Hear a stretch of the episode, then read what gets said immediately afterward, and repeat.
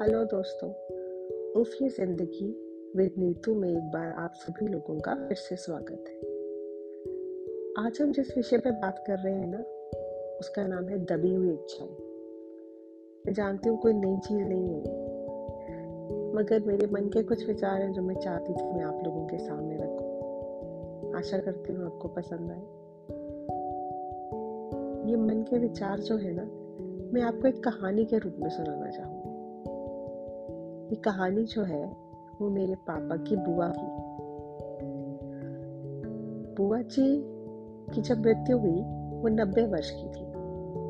उनका एक अच्छा भरा पूरा परिवार था, जिसमें चार बेटे, दो बेटियाँ थी।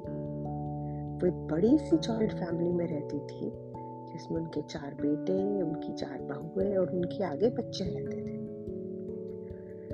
जब बुआ जी के मरने का समय निकट आया तो चारों लड़कों ने सोचा कि क्यों ना हम अपनी माँ को पूछें कि कोई उनकी ऐसी इच्छा है जो पूरी ना हुई हो, और अगर वो अभी वो उसको पूरा कर सके।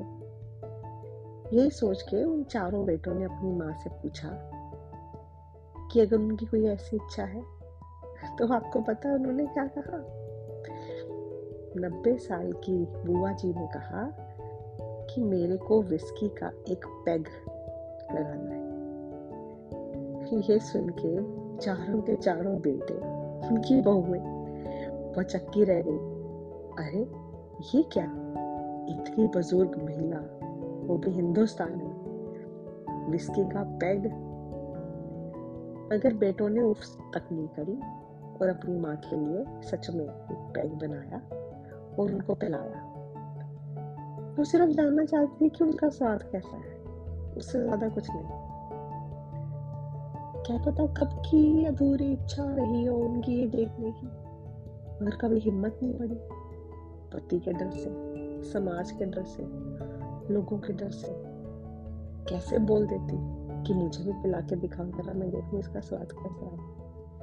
लोग क्या कहेंगे? बस ये जो लोग है ना, लोग क्या कहेंगे? इसी सोच के डर से कितनी चीज़ें तो लोग करना ही छोड़ देते हैं।